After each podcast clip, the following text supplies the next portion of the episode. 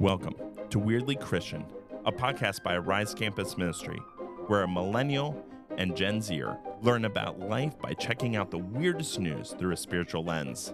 Let's see what we learned this week in our latest episode of Weirdly Christian.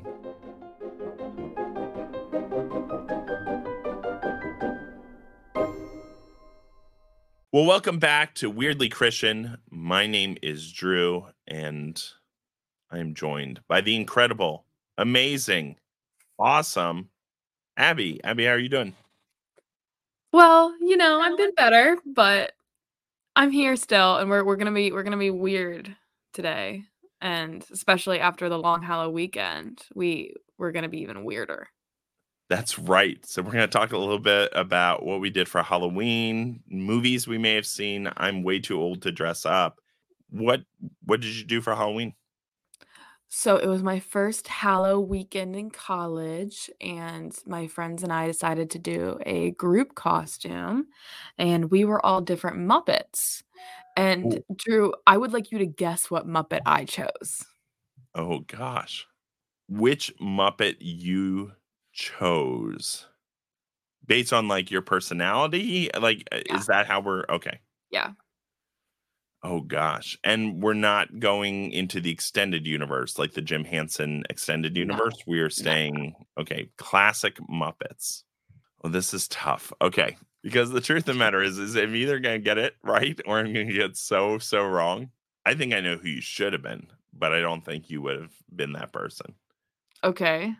Can I ask three questions? Personality questions, okay? Sure, go ahead. Okay. Three personality questions, which will help me. This is like the BuzzFeed version of hey, find out what Muppet you are. Um, do you prefer to let other people take charge or do you like to take charge? I like to take charge. I feel like I feel like you you know that. Yeah, I'm just I'm trying to warm up a little bit just so I don't get it totally wrong. Do you like to boss people around? Yes. Okay, great. This is good. Um, and then finally, is everyone else around you an idiot? Obviously. Okay, so there's two options. Um, I'm gonna go with the correct answer. By the way, one of our students last year went as the Swedish chef, and it was so incredible. That's pretty good. Yeah, with the voice and everything. Like it was chef's kiss. See what I did there? Nah. Anyway, I'm gonna go with Miss Piggy. Yeah, Nice. that's correct. Yes, I I went as Miss Piggy this year. Um and my my mom was here the weekend prior for family and friends weekend and we did a lot of shopping on Amazon. Um I got like a- a blonde wig for context. I have brown hair and uh, a massive pink feather boa and a pig nose and pig ears. It was really fun. It was really great. Did you do the voice? No, because I was just a little bit too intimidated to try that. But Oh, Kermit. yeah, see, Drew has this wonderful sound machine where he gets to test out all of his different voices all the time. That's just me. That was just me.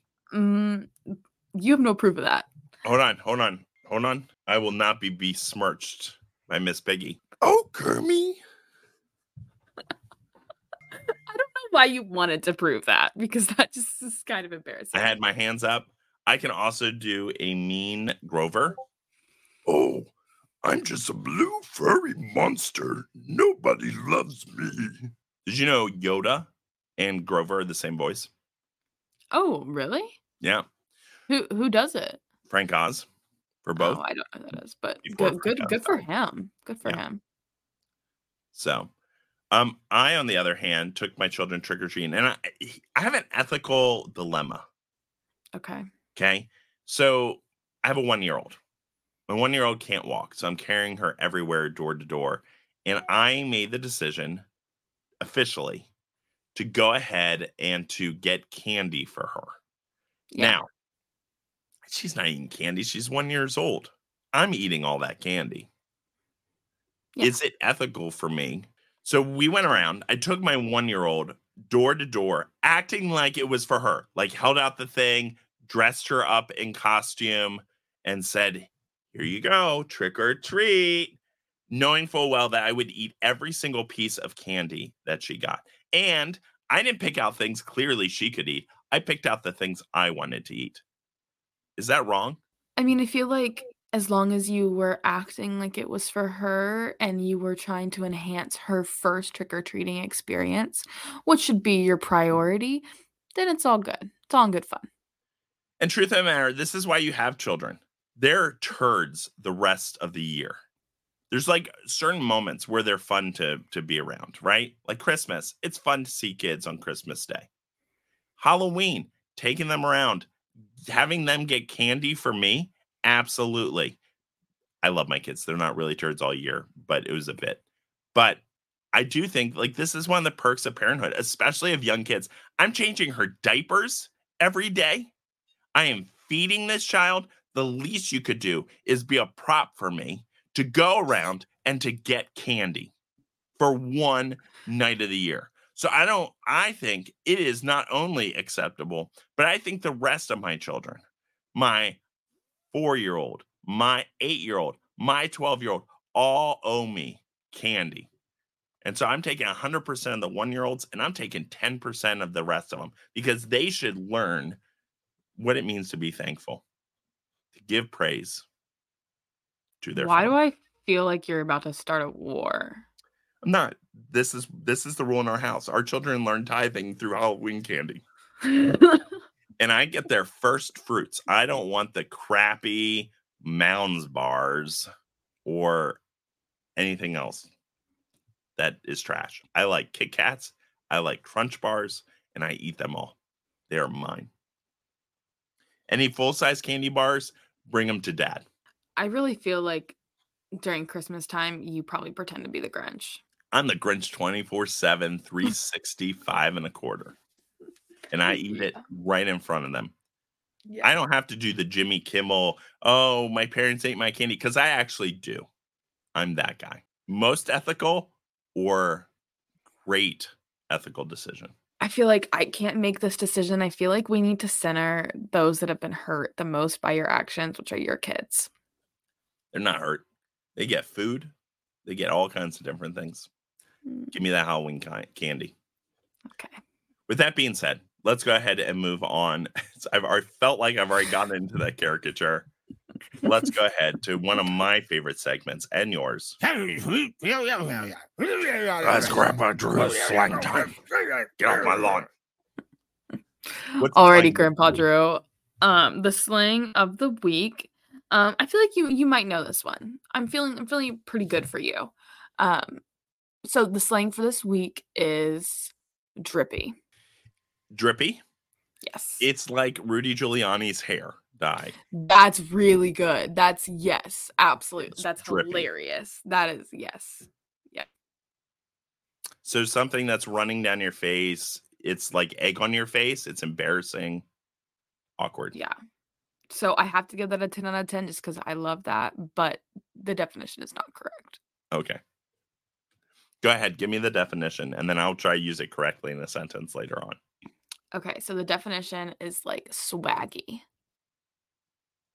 Like like if you're drippy, you typically have on like a a cool outfit and you got like cool energy, you know, like like you're you're pretty drippy. Okay. So I will use it at some point in a sentence and make you proud, I'm sure. I hope so. Unlike Rudy Giuliani at that press conference. So, speaking of swag, speaking of the coolest kids on the block, let's turn to our weird news story of the week, which comes from New Zealand. So, I don't know if you've heard this, Abby, but there is a town in New Zealand who is starting like a war with people who play Celine Dion music. I have not heard of that, but this sounds hilarious. and it is. So this comes from the BBC. This is basically where cars are getting together. They're strapping like these loud sirens. So like if there's an emergency, they kind of drive through the street, letting everybody know. But they've set up all these different sirens and going around and and kind of parking together and they have a competition as to who can play the song the loudest and most clear. And for whatever reason, Celine Dion doesn't have a lot of bass in her music, so it is one of the easiest ones to use. And so this poor town from like and and it's every once in a while like every so, so couple of weeks they get together the probably the use of the town because, you know, loud music. It's got to be the youth, right? I I wouldn't say that, but okay. I mean, if they're listening to Celine Dion, It's clearly uh, aren't I- all the kids listening to Celine Dion right now? I mean, I the only Celine Dion song I know is the Titanic song. So so they use and blast Celine Dion music as loud as they can. And so it goes from like 7 p.m. to 2 in the morning, and the town has just had enough. So they started a petition, had hundreds of people sign it, and just saying, hey, we cannot listen to any more Celine Dion music like this. And one person, Diana Paris, can see that she enjoyed listening to Dion, quote, in the comfort of my lounge and at my volume. I do not enjoy hearing fragments of it stopping and starting at any time between 7 p.m. and 2 in the morning. And so, Abby, one of my questions before we kind of turn to scripture to learn about what we can connect it to and then our life lessons, what is a song that you enjoy just listening to as loudly as possible? have you ever heard of No Hands by Waka Flocka Flame? No. Oh, that song. It's it always gets me turned up. Say, look, ma, no hands and no darling. I don't dance. Kind of, yeah. It's it's really good. It's really and and whenever that song comes on, you gotta turn that all the way up. And uh, Waka Flocka Flame, please do not sue us because Abby sang part of your song on our podcast. I I I deeply apologize, but I don't even know if you can call that singing. So, Abby, for me, there is this little place in southwestern Virginia. It is Oh, I love Southwest Virginia. it is a mecca of beauty, of the best kind of people. Where where? Blacksburg, Virginia. When Oh, Enter God. Sandman comes on, and Wait, everyone, did you go to Tech? I did. Yes. I forgot that. yeah. Oh, and so everyone funny. jumps up and down. They cheer. Oh, And anytime I hear Enter Sandman for the first 45 seconds, I have to jump. Listen. Abby, it's much like, I mean, your football teams did great this week. I don't know why we're even going there. They did So really even UVA won. Against number 10 UNC on the road. Take that, Tech. Well, I, we didn't play each other, so it's not like anyway. But let's go ahead. Let's tie it to the scripture that it made me think of because you know, loud music, Enter Sandman, no hands. I guess I'm going to listen to it later. Uh, it's really good. but there's this whole idea of especially in the psalms of singing to god of being loud and our whole lives should be praising god. So what i'm not telling you to do is to go out at 7 p.m to 2 a.m in your neighborhood and put sirens on your car and praise god. But there is kind of the sense of like hey how do we live our lives? Are we living our lives of faith in a way that annoys everyone else around us? Or are we doing it in such a way that helps people really recognize that in everything we do we're living our our lives as faithful christians loving others including others and being respectful of one another. Because i think that's much more. Oftentimes when i thought about this new zealand town and people doing sirens i think of like evangelists with their megaphones just annoying everyone and not doing any good. It's very selfish and not um taking into account other people Yeah, absolutely. I feel like as followers of Jesus, we're called to create a more just and equitable world. And I mean, I don't know if Celine Dion at 2 a.m. being blasted as loud as possible is really doing much to create justice and equity. Um, or if you replace Celine Dion with any kind of worship mu- music, I don't know if that would spoiler be alert that productive. Yeah, I don't think it does. I really don't think it does. But we could still praise respectfully. Well, and just live a life that's not like hurting others and doing harm and causing trauma. Yeah. Well, we would we would hope not. Exactly. So I'm gonna just kind of ask Abby, what did you learn today? What's one thing you learned? Um, I learned that Celine Dion sings more than just the Titanic song. Wait a minute, you didn't know that? I thought I thought she was a one-hit wonder. What? I I only know her from the Titanic song. Celine Dion has like the largest, longest like residency in Las Vegas. Really? Yes. You thought Celine Dion only sang the Titanic song. I thought she was one of those like 80s one-hit wonders.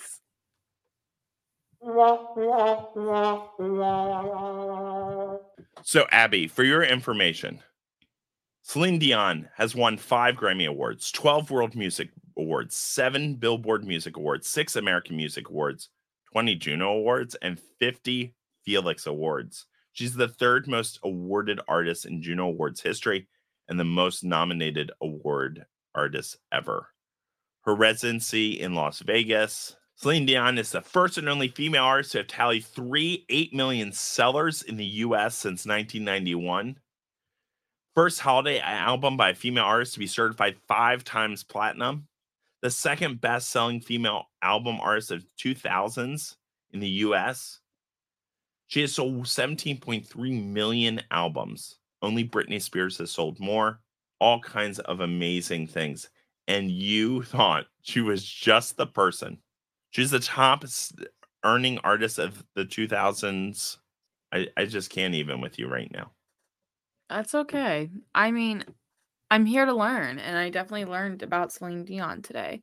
But when I was home for um, fall break, my brother watched the Titanic for the first time, and so it was fresh on my mind, and it was quite quite a good movie, I would say. And that's that's really all I know her for. I'm I I don't hear much Celine Dion on the radio anymore. I'm very sorry. I'd like to apologize to Barry Manilow. Apparently, Barry Manilow is the longest uh, artist at um, Vegas. So, deep apologies to Mr. Manilow. Please don't sue us. Please. Please don't join in a class action suit with Mr. What what is Waka Flocka Flame. Mr. Flame. Mr. Manilow, Mr. Flame du- duet lawsuit against Abby and Drew. That would that would be a killer. Well, friends, thank you so much for joining us on this episode of Weirdly Christian. I hope today that you have learned something, maybe about Celine Dion, like Abby has, or maybe a little bit more about how to annoy your neighbors. Get together, put sirens on your car, and just blare music because that's not the way to make people appreciate you. And please invite us when you do, because that yeah, sounds like fun. I would like to have an invite though, so that I can come and boo you. Yeah. With that being said, Abby, where can people find you? You guys can follow me on Instagram, Twitter, Facebook at Abby K Garber. And I'm at Drew Ensz if you want to learn more about Arise Campus Ministry or Arise GMU on Instagram. Do it now before it gets taken down by this lawsuit that 41 states and DC have put in mm-hmm. place. So we may be finding a new spot if Meta and, goes out. And I just realized I said Twitter and not X. So I'm very sorry, Elon. Mr. Musk, please don't sue us. Please don't join Mr. Flame and Mr. Manilow in the class action suit against us. That's right. I don't know if we can handle a lawsuit from Mr. Manilow and Mr. Flame and Mr. Musk because they are so drippy. I actually thought that's pretty good. Nine out of ten. Thank you, everyone, for listening, and stay weird, you Christians.